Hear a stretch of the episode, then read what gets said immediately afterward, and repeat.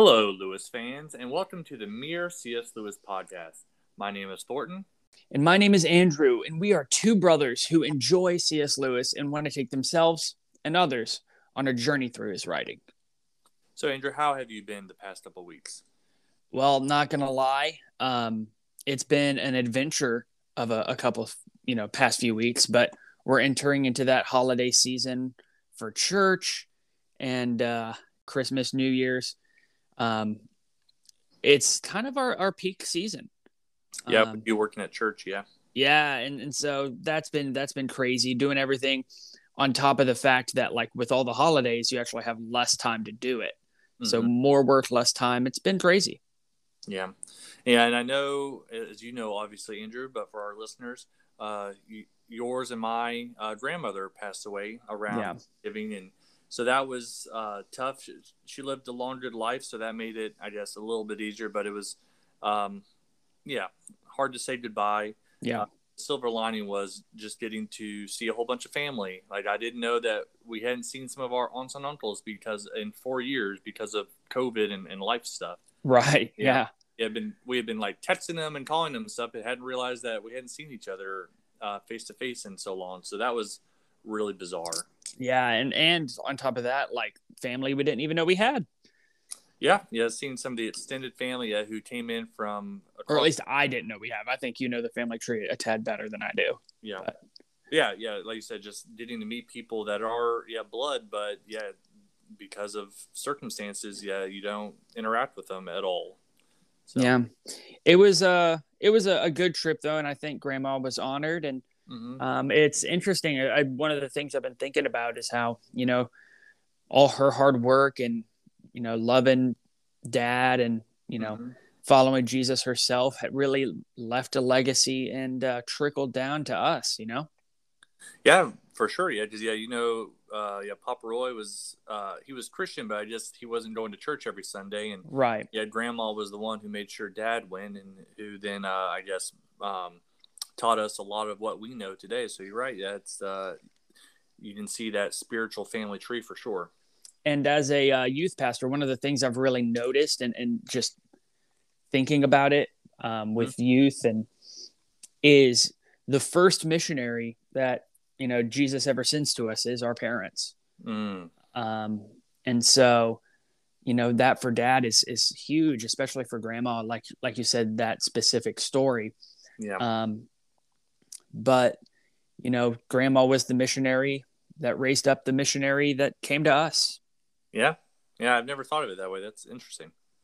so yeah it's uh it's it's pretty profound and I, I enjoy kind of thinking about that and makes parenting even more of a you know important venture but Yeah, and that's I'm glad you mentioned that because I think I've uh, mentioned before on the podcast that yeah, uh, my wife and I are expecting our first kid soon. yeah And, yeah, so now it's down to just a handful of weeks before uh, the little one uh, comes into the world, and so now I have yeah, I uh, just everything you just said is just putting into focus more clearly the part of the charge uh, that I have.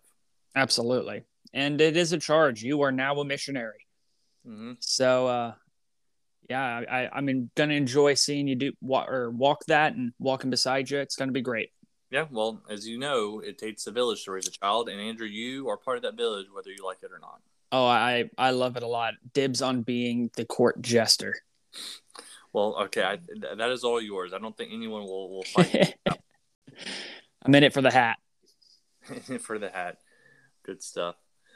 Well, Andrew, I, I just uh, if you want to go ahead and get us started on uh, well, for, well, first of all, I just let me just ask for your like cursory initial thoughts on Surprised by Joy.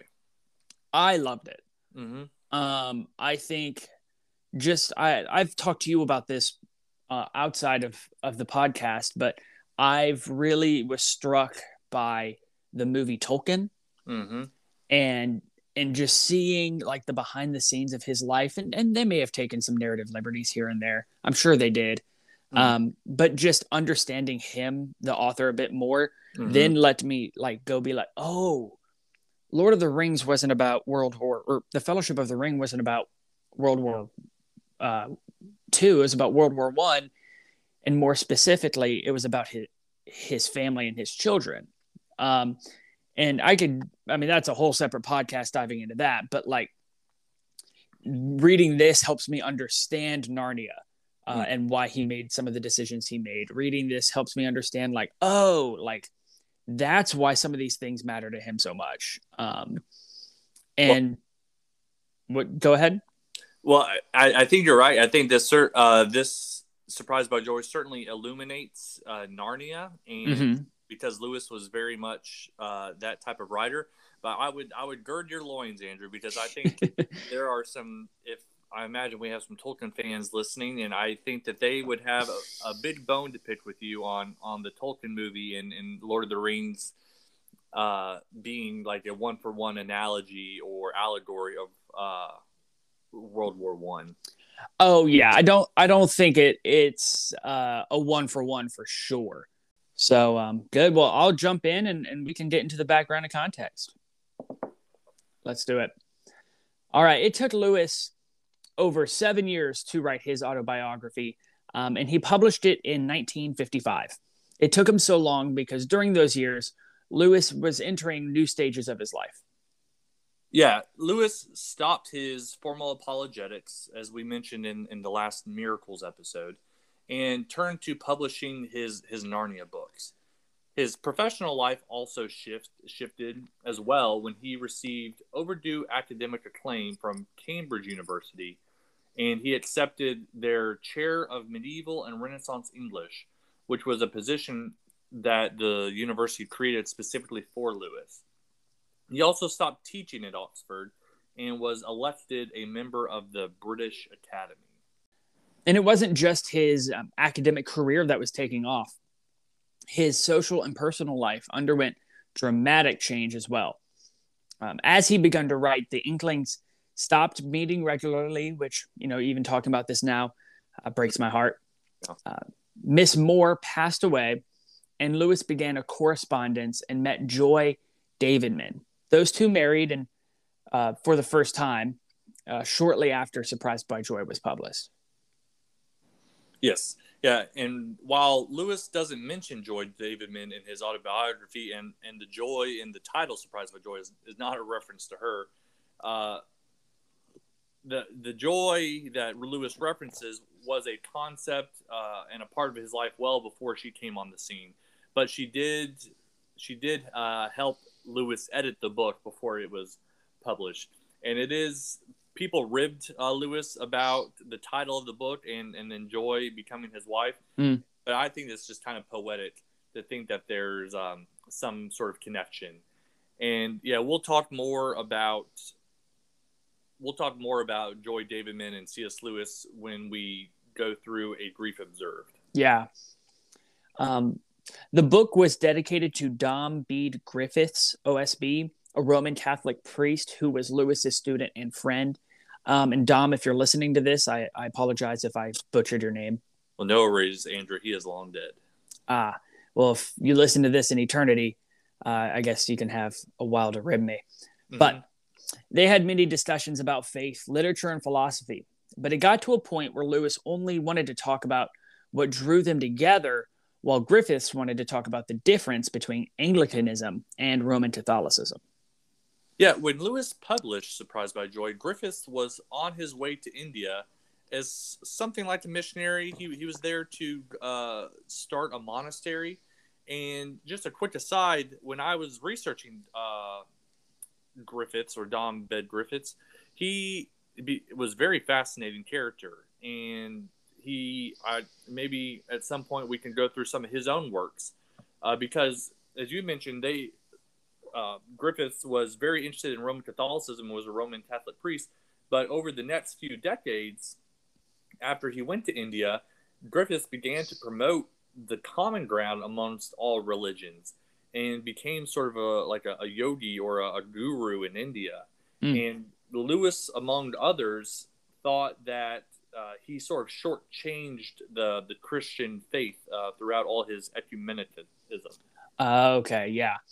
Um, the title of the book is from a Wordsworth poem of the same name, which Lewis quotes as an epigraph at the beginning. Yeah, Lewis also had already told his autobiography of his spiritual conversion earlier in his allegory, The Pilgrim's Regress, which, and I'll probably talk more about this later, is is still my or is now my favorite uh, Lewis work. Interesting. Yeah, uh, he wrote Lewis wrote "Surprised by Joy" to tell it more plainly, though, mm. and to spread a false notion or two, which is interesting to me. That this this isn't the only time that he wrote a uh, fiction book mm-hmm. To explain some sort of spiritual experience or reality, but then had to write a nonfiction book to sort of correct it. So, like I said, with Pilgrim's Regress, he did it with then with Surprised by Joy, but also when he wrote Till We Have Faces, which we haven't gone through yet, he a lot of people didn't get exactly what he was after, mm. so he then wrote The Four Loves. Oh, okay. So, like I said, we haven't gone through either of those yet, so we'll talk more later. But it's it's just kind of interesting that uh, to uh, that he he did that, and but yes, uh, this this book, Surprised by Joy, is a story of his conversion and experience with joy, and not a general autobiography. Uh, yeah, the tagline of the book is the shape of my early life. So this is a very focused portion of of Lewis's story. Right. But yeah, for those who in- are interested in a more detailed history of of Lewis's life, you can go uh, and listen to our earlier podcast or episode, uh, C.S. Lewis, a, a Life. Yeah. So now, as we transition into the overview of the text, those who have seen the, the recent movie, The Most Reluctant Convert, this will sound very familiar, but we'll uh, it does touch on a, a, few things that were not uh, covered uh, in the movie, and, and we'll certainly talk more about the movie uh, later in the episode. Yeah, so I, let's jump into the overview of, of the text. Mm-hmm. Good. So the book is 15 chapters, which is the longest that we've read so far, yep. and spans from his birth in 1898 to when he accepted Jesus Christ as the Son of God in 1931. Yeah, chapter one shows his family life and the first introductions he had to religion slash Christianity. He also recounts his first experiences with joy, uh, which were it was like a garden and a little biscuit tin Beatrix Potter's uh, book Squirrel Nutkin and a, a Longfellow poem. Well, chapter two is about the boarding school he attended until he was 12, and he disguised the name of the school by replacing it with the name of a concentration camp, which is bold. Yes. Um, but it tells you how he felt about it. It does. It does get the emotion across. Uh, and Lewis said that the only good thing that came out of the time was hearing the doctrines of Christianity by people who believed it rather than general uplift. Chapter 3 deals with the death of his mother and the loss he endured. In chapter 4, Lewis describes his new school and the vulgarity, sexual temptation, and bad philosophy he learned and experienced. As a 13 year old, this is when he ceases to be a Christian. Yeah. In chapter 5, Lewis experiences unspeakable joy as he is overwhelmed by Wagner, Siegfried, and the twilight of the gods. He describes this joy more in depth and says from that point on, he lives two lives an inner life of imagination and an outer life of bustle. Hmm. Chapter 6 and 7 are the most criticized of the book. He discusses his new school and describes it as a nightmare of hazing and homosexuality. His brother Warnie, though, said it wasn't what Lewis made it out to be, though and others have, I guess, also criticized Lewis for this for just the the amount of focus that he put on on this part of his life that doesn't seem to really connect with mm. the rest of his story. But I guess we'll talk more about that later. And Lewis also, but also during this time, Lewis talked about how he hated playing sports, mm. which drew him more into the library and expanded his taste for English literature. Chapter 8 describes the strained relationship Lewis had with his father and gives a humorous episode where him and his brother, failing to read between the lines of one of his father's tirades, the, epi- the chapter also describes two pivotal points in, in his life. First, meeting his lifetime best friend, Arthur Greeves, who Lewis was surprised to learn had experienced joy and enjoyed Norse mythology too. Second, he convinced his father to let him transfer his education to a tutor, one he came to call the Great Knock. Lewis's most joyful chapter comes next at, at number nine. He describes the pleasure he had at studying with the Great Knock and his ultra rational way of communicating. He also describes how his atheism became more entrenched because of the Knock's lack of faith. Mm. Chapter 10 is about a deepening friendship with Arthur Greeves and the maturation of, of his love of literature and a discovery of the joy of walking. He details an episode with his father, too, where he let himself become confirmed in the church despite his objections and lack of faith. He said that he let himself eat and drink of his own condemnation. Yeah, chapter 11 is a deeper exploration of joy and what it is and what it is not. As he tried to focus on it, it would fleet away. He mentions Wordsworth's poem again, and he also says that the joy experience was not a substitute for sex. Quote, Joy is not a substitute for sex. Sex is very often a substitute for joy. I sometimes wonder whether all pleasures are not substitutes for joy. End quote. I wish I could talk to him about that, man. Um, uh, we'll get into it later, but I, I, I think that's a very fascinating quote. Okay. Good. Lewis said at this time in his life, his double life, uh, became more pronounced, where everything he loved he thought imaginary, and everything he thought was real was grim and meaningless. It's at this point he discovers the book Phantastes by George MacDonald, which he says baptized his imagination. Chapter 12 is about coming to Oxford, but then quickly shipping off to the Great War. He shows its horrors, but also enjoys the friends he made during that time. He also mentions reading G.K. Chesterton for the first time and not knowing what he was getting himself into. it's at this point he gives his famous quote, quote, a young man who wishes to remain a sound atheist cannot be too careful of his reading. Mm. I love that. Uh, chapter 13 describes his return to Oxford and meeting several people who would challenge his atheism and his form and also form the Inklings. He met two men who would stare him off from occultism and romanticism.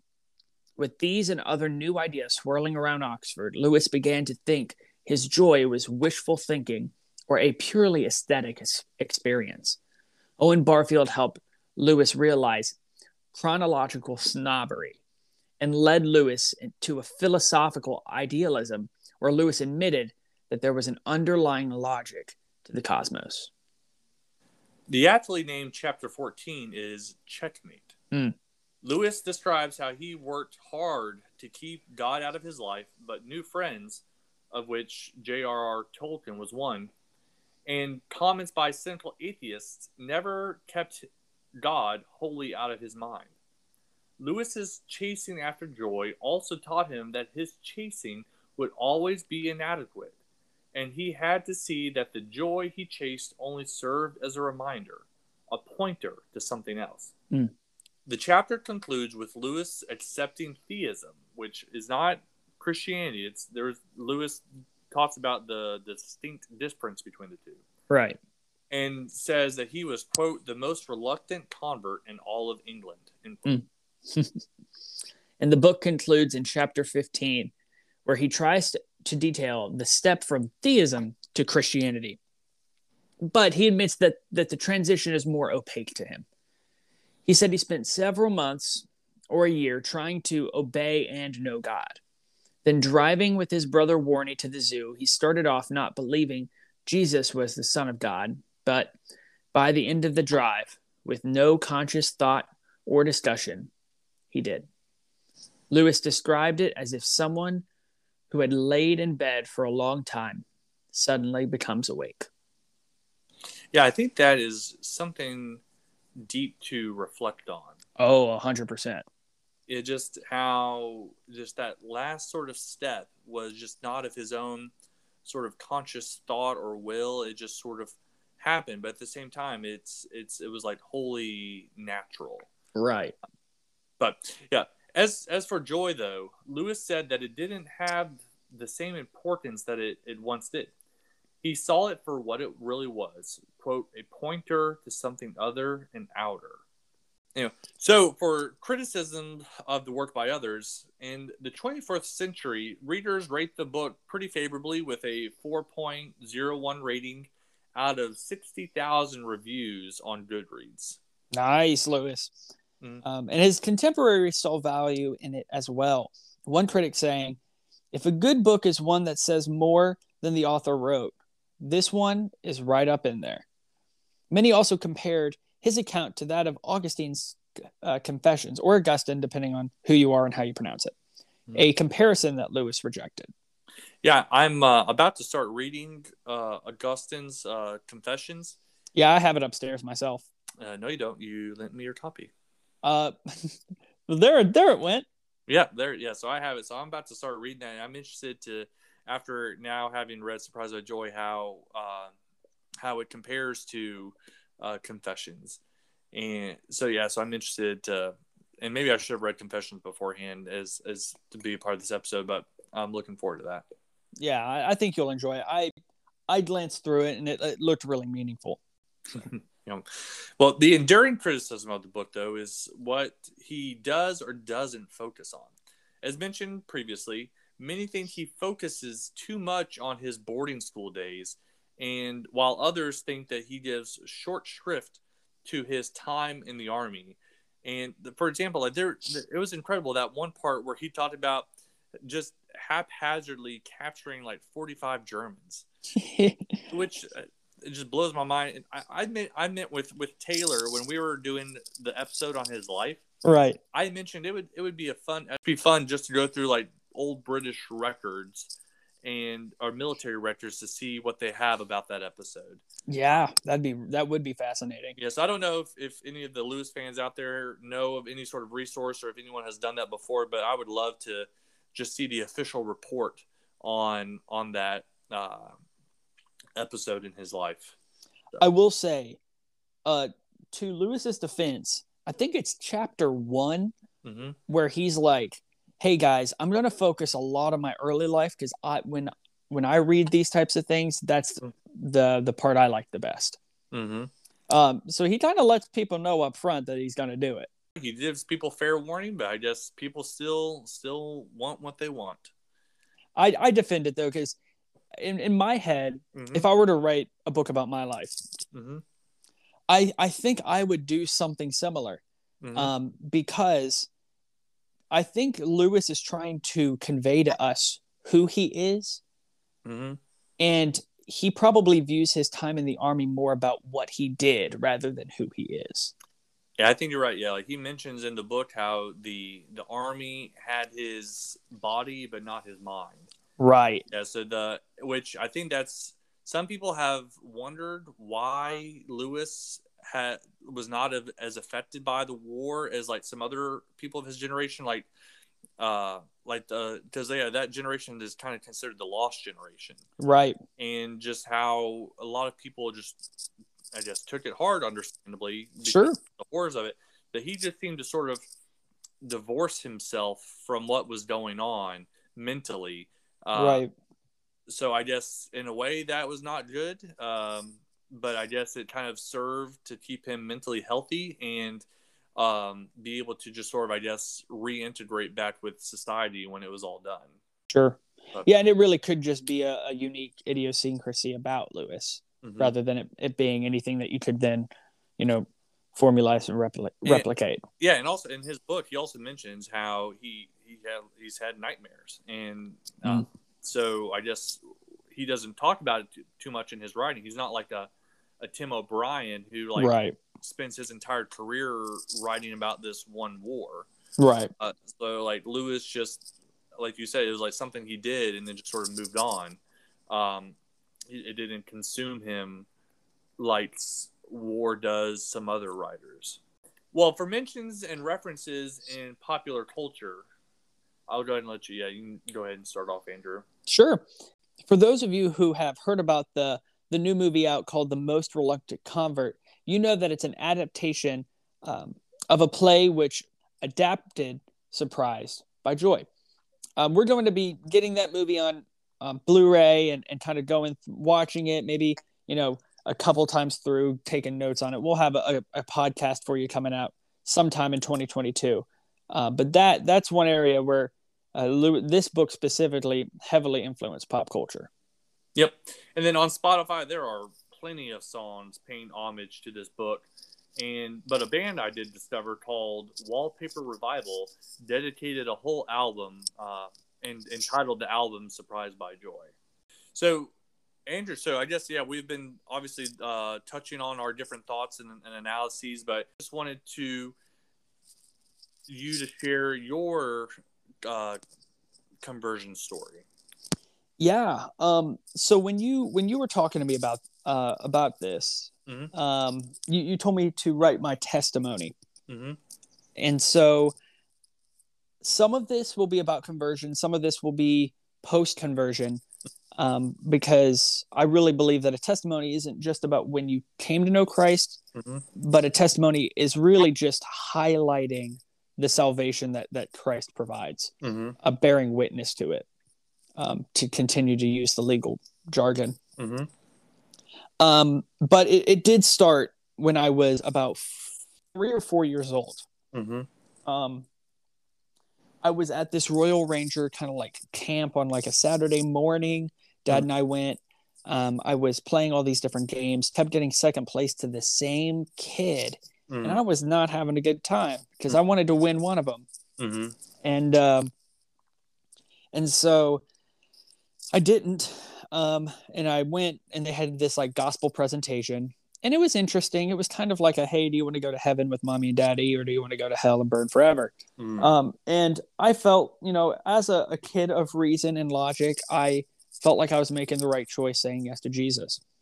Um, that being said, um, while it might have started a little superficial, mm-hmm. it became very genuine, and and I, I it, it makes me, you know, sure that that moment was genuine, even if shallow, because it, it only got deeper.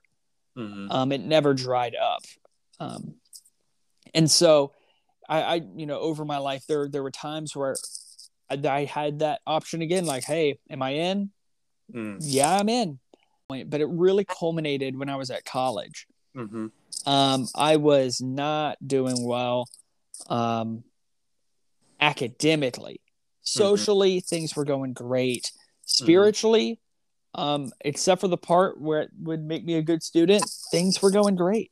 Mm-hmm. Um, I felt like in every part of my life except for academics, which don't need to tell you is a big part of school. um, it, it, was going well, and uh, I'd been, you know, playing this game and on on my computer, and it, it had kind of taken up all my time, mm-hmm. and um, I get a I get a call from uh, or a text from from dad mm-hmm. saying, "Hey, send me your Blackboard username and password," which is where all my grades were. Mm-hmm. Um, now part of the reason I, I didn't do my schoolwork was I never really checked Blackboard. And if you don't check it, it's not there, kind of like bank accounts. Mm-hmm. Um, and so I uh, I send them the password because they were paying for school, so they you know have every right to to know what I'm getting. And immediately shut my laptop, go to the library to start doing my homework. Hmm. yeah. Um, so while when I get there, it's about 10, 15 minutes later. Um, I I knew that the stuff was bad, but it turned out the highest grade I had was a C, and I only had one C. Mm. Yeah, so uh, I was not expecting um, a great phone call. Mm-hmm. And for those of you who have never met my dad, he is a wonderful man.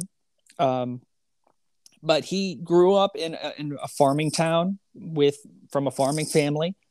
Um, dad was military. He went to West Point, was career military, and then became a professor.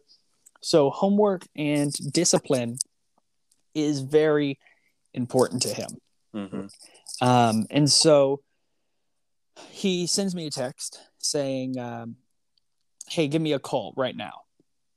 and I, I I tell him, "Hey, Dad, give me like 15 minutes to just compose myself, get my get myself together, and uh, I'll give you a call." And he says, "No, right now." I'm like, "Okay."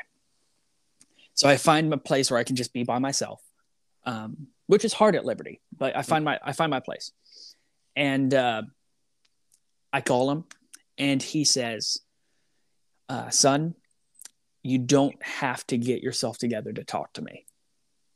That's not how this works. Mm. You hmm. can come to me whenever you need. You know, he's like, hey, these grades, they're not acceptable, but they are the symptom of the problem. And I'm your father. I'm with you. I love you. I'm going to walk with you through this.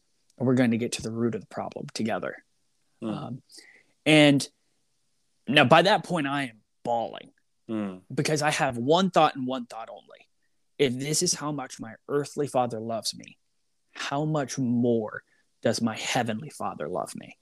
Mm. I just kept thinking that. Like I was like, if this is if this is where a human, a flawed human, can get to, how much more does a perfect God love me? And so, um, I am blessed to have a father that um, is a man of few words, but is also a man um, who lives by those words. Um, and so he would call me every single night and we would go over all of my homework. Um, and he he drove down to Liberty, spent a weekend uh, where we just we we went through some hard questions.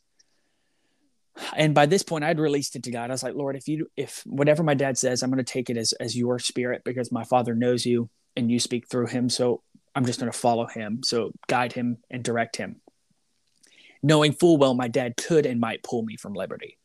Hmm. Um, and so we talk and, and we look through like, hey, what would it look like to transfer to a community college and work while I while I did that? And uh, well, you know, what would it look like to, you know, maybe make some some of those tougher decisions? Um, and it and it turned out that it was just better both financially and academically to stay at Liberty, mm-hmm. um, which I was very grateful for.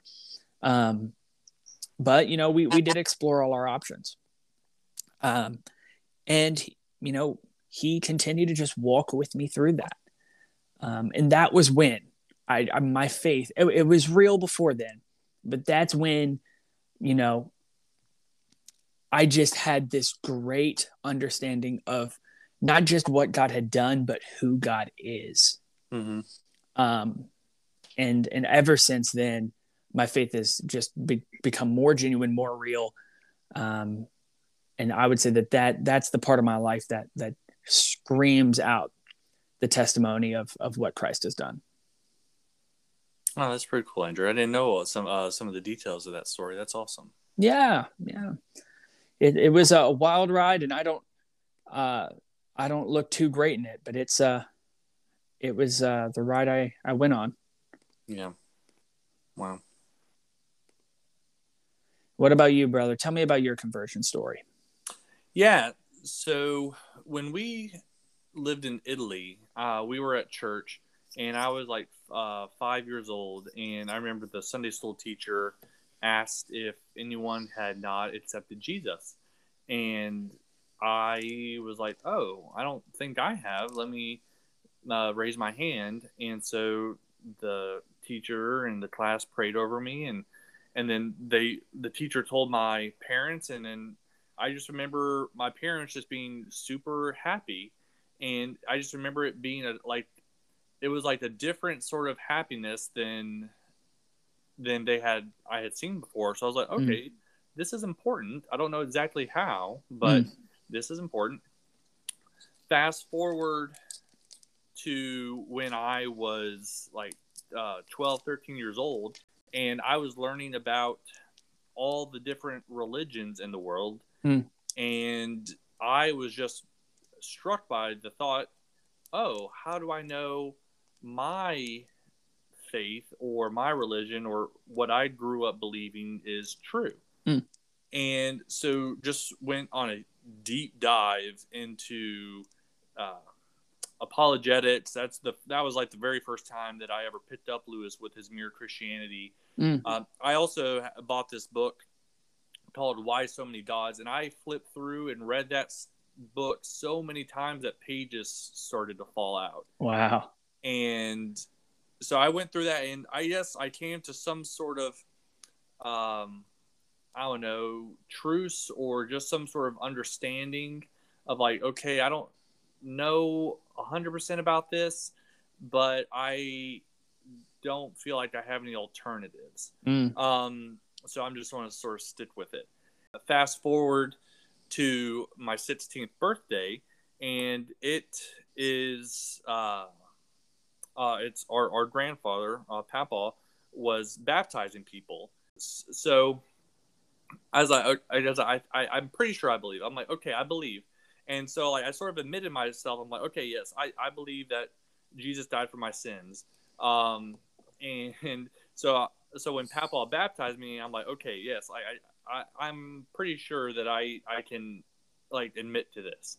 Uh, but it was it was just kind of a bizarre uh, set of circumstances. Like like like I said, if it was a scantron, I would say like yes, I believe, or yes, Right. uh, but it just was just still this very bizarre thing to me. Um, but then, then I had this amazing spiritual experience. Hmm. Um, I was in school. It was just like a normal Tuesday. I was in astronomy class. It was like 10 a.m. in the morning. I wasn't doing anything particularly special. It- it- like I said, it was just sort of like a normal Tuesday. Nothing special had sort of happened. And I'm watching this science video, and all of a sudden, out of nowhere, I it was if all of reality, like every single atom and thing in in the universe, was in harmony with each other. Mm. I just felt a harmony penetrating to my inmost being Mm. as and I just and I was like aware of it. Like I was just kind of looking around, seeing everyone, and I could it was I you know how like Lewis said in Weight of Glory, like you've never met a mere mortal. Yeah. Yeah. And I like I don't want to say I saw people's immortality, but like I could sense it on a spiritual level that everyone around me was something greater than what I was seeing. right. And like I said, just everything around me just was imbued with a deeper sense of reality than I had ever experienced in my life. Um, and it lasted for about 20 seconds or so. Like, I just remember just being, just looking around thinking, like, oh my God, like everything makes sense now. Mm. Like, it, it wasn't like I said, it wasn't the video. It wasn't like, okay, A plus B equals C. It was just everything is connected, everything is fits together. And Yeah. um, so that just opened up my eyes to like, okay, there is a, a spiritual dimension that I don't wholly understand. Because then it just after about like 20 seconds or so, it sort of subsided. Mm. Um, and it was yeah, it was very much like entering through the wardrobe in uh, Lewis's Narnia. And Yeah. and like that was probably the most pronounced. That was the first time and the most pronounced time that that happened, but it's happened to lesser degrees since then. Um, but so that's when I realized that, uh, yeah, so there was a, a deeper spiritual dimension. Yeah. Is It- it kind of like that that line that we were talking about earlier where you're in bed for a long time and then suddenly you wake up? Yeah, yeah, yeah. It was, it was, yeah, it was more like just uh, an awareness of a deeper spiritual reality, um, Mm, okay. rather than Lewis is just realizing that Jesus is the Son of God. Um, and I, and and then since then, I just fast forward to uh, a couple months ago, and I'm, I guess I'm leaving out a lot of other my of my story. How there there's been some other like fact based reasons that I'm like, okay, yes, I I believe that Jesus is the Son of God Sure. or and and things like that.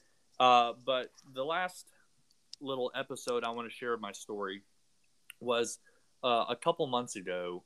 I was um, Rachel and I, my wife, got into a a big fight, and I was incredibly angry, and I was like so angry. I was like flipping couches, and just so frustrated with what with what we were fighting about and we just sort of uh, separate and i'm just sort of crying out to god like jesus like i like i i need your help. Like please like help me. I cannot control this anger.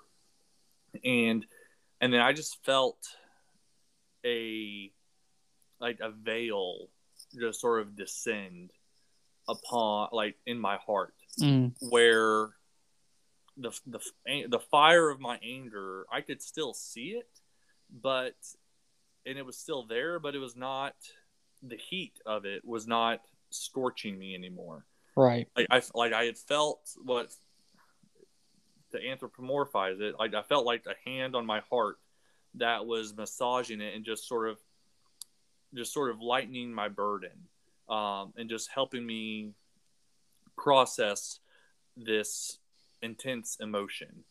Um, and then the next day, I was uh, just walking around the uh, apartment, and I just, for the first time in my life, it's kind of incredible to think about. Uh, Hmm. But for the first time in my life, I was like, okay, God, I can't do this by myself Mm. and uh, and then that I felt a a weight lift off my shoulders, Wow. and felt like I was uh, just not uh, alone. Um, and I don't know, like there's there's been other things in my life that like I that I've seen God come through or teach me lessons, but it was just kind of incredible for yeah, like the first time a couple months ago, I like finally said that I can remember that I can't do this by myself, and and then yeah, since then my wife and I have I just had a much better uh, relationship Mm. and uh, things have just gone just it has been incredible to to know that jesus is carrying my load uh and Yeah. i can fully rely on him to uh to i guess be strong where i am weak Yeah. Yeah. so yeah that's uh so i guess that is sort of one way to uh share my testimony Yeah, man. And uh I think that, you know, Jesus is glorified in that. And uh in both of our stories, it's uh it's not about us. mm-hmm. You know, we're we're called to the stand and we're not meant to testify about ourselves. We're we're just telling our stories about about what Jesus has done. And uh, I'm just so so grateful that that we get those stories. Yeah. Now, I just uh, turning it back to the book a little bit. What uh, what were some of your your thoughts on on the book itself? I love it. Honestly, I think learning about these men as I um, enjoy their work, right? Like, um, just something I was, I've talked with you about it. Um, and even Lewis mention, mentions it in the book um, that, you know, part of beauty, which has really been on my mind recently, but part of beauty is enjoying the design and then the christian faith is enjoying the designer Hmm. You know and so for me like we've been enjoying the design with with a lot of lewis's books and then it's fun to read a book like this that kind of rolls up into being able to enjoy their designers Mm-hmm. or their designer, right? And then even better when that person's a Christian and he takes that time to then say, "Hey, don't look at me, look at Christ." Mm-hmm. You know?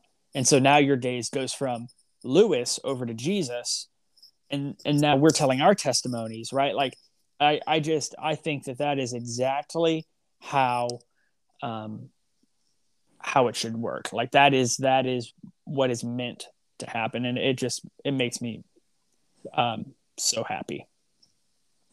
That's awesome. What about you? How did how did you enjoy it all? Yeah, I well, I just yeah, I want to focus on just a little bit of uh, the criticisms. I know we mentioned that a lot a lot of people have, uh, I guess, taken issue with how much he focuses on the his boy school, boy, um, yeah, his uh school. boarding schools and stuff like that. Well, the different varieties of schools, I guess. Yeah, the and just in how he just did not like the the hazing and, and stuff. Right. And I and I when I yeah when I read it like I I was that was not something that I was interested in. Like yes, I I was like after the first couple pages, I was like okay let's let's move on. Um, but as I started to think more about it, I and I started to look at it more as like uh like a story or a book rather than just trying to get information from Lewis. Mm, yeah. I saw that it it did play an important part um, in that it just I think really underscored the I guess emotional deconversion, if you will, for Lewis. Sure. Because he mentions in the book how at these schools they preached England and Christ hand in hand. Right. And and just and how the, these schools, for better or worse, were tr- like trying to really get him involved in sports or just turn him into like a jock when that was just not his set of that was just not his temperament. And so when you just have a school that is just r- really I just just punishing you and if it would feel like to him uh, it just I, I can see how he would very easily uh, I guess drop the Christian faith Right. And so I think it, it functions, even though, yes, there's other parts like, yes, I would like to know more about his army days. I would like to know, uh, or when I first read the book, I wanted to know more about his intellectual journey. Mm. Um, I think it, it just, it shows the emotional, uh, torture he went through. Right. And how he, on probably on some level, thought like, oh, they're preaching Christ and also torturing me this way. So, right. it softened the ground for his atheism. Uh, but yeah when i read when i read his Pilgrim's Regress i said that's probably my new favorite book of his. That's where he really details the intellectual journey. So mm. i think reading these two together is helpful because surprised by joy really gives you or it tells you the emotional journey he went on and spiritual journey and and Pilgrim's Regress is more of the intellectual spiritual journey. Yeah, sure, sure, sure. So, and it's also it's also so I read uh Rosaria Butterfield's uh, oh, incredible woman. Yeah, I read her memoir a couple of months ago, and people sort of had a similar criticism of her, where the the first third of her book she talks about her uh, I guess conversion from atheist slash lesbian to uh, straight Christian woman. Mm-hmm. And, and but then the second this uh the the next two thirds of the book are about her homeschooling and um, mm. going or moving to like a, a, Christian college community. And it's like a lot of people who read are like, we don't care about that stuff. We want to know more about like the first third. Sure. And something, and when again, when I read that, her memoir is like a book and more and less about, oh, let me just get the information from her that I want.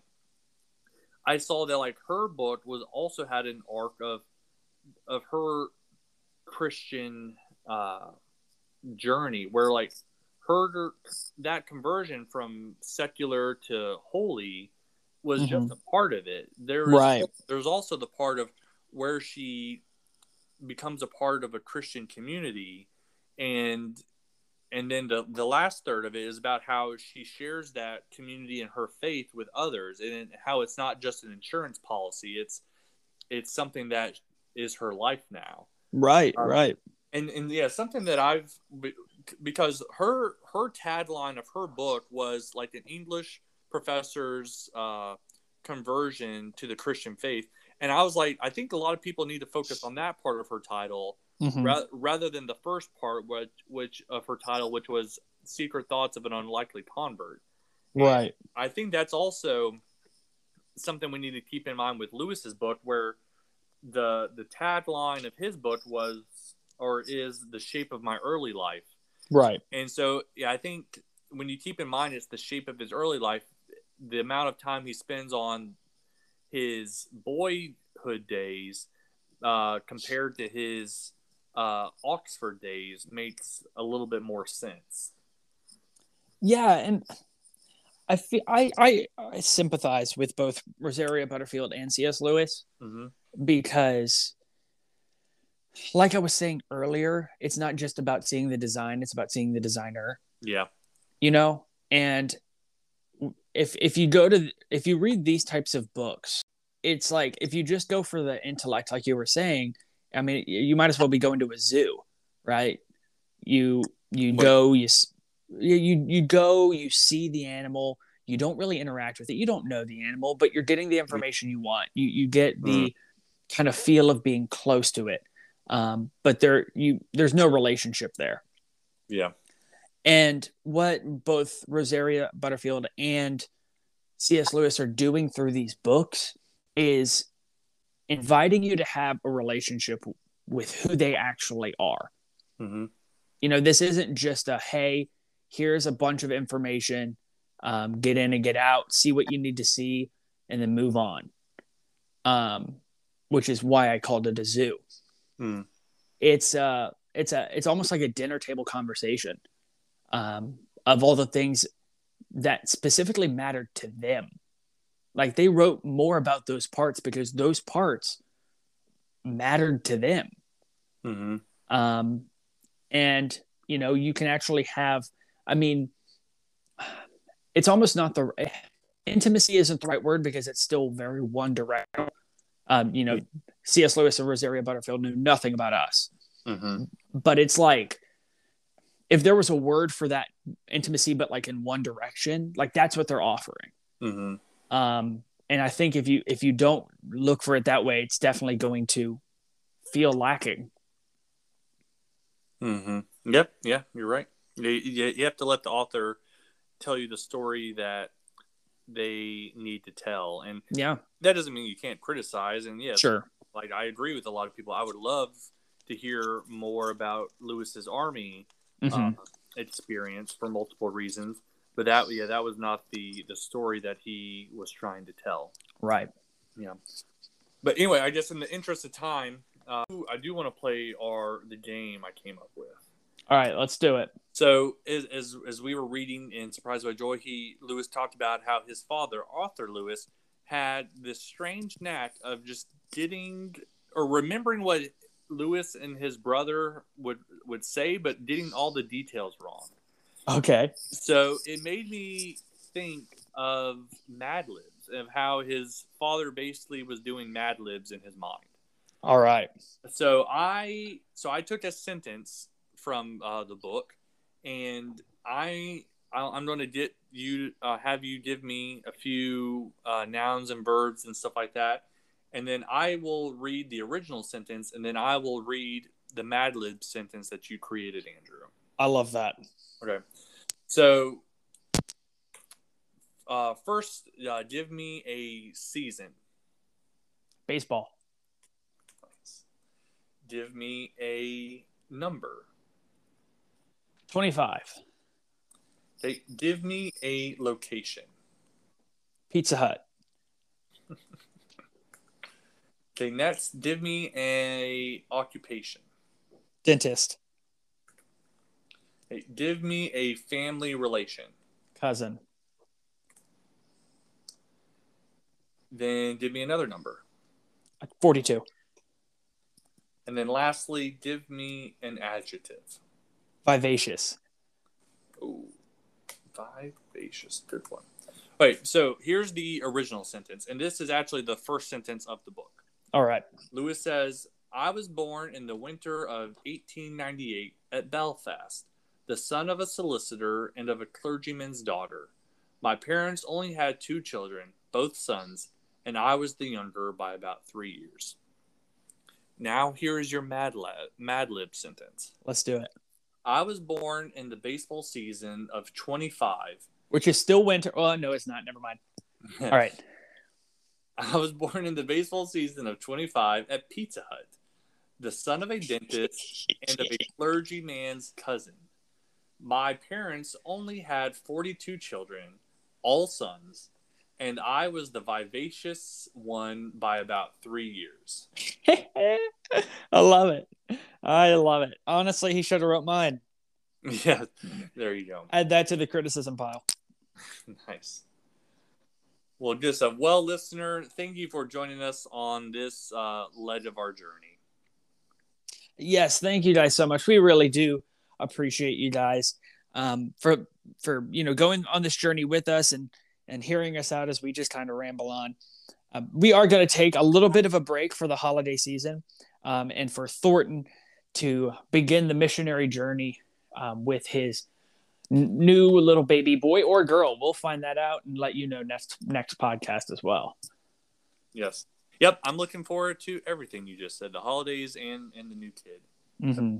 But yeah, if you want to connect with us, as, as some of you have, and I've enjoyed talking with some of you all. But yeah, uh, we are on Twitter at Mere CS Lewis. And yeah, be prepared for some uh, baby inkling pics. oh, there we go. The uh, the freshest inkling. There you go. Yeah. Well, thanks everyone, and we'll uh, see you next time.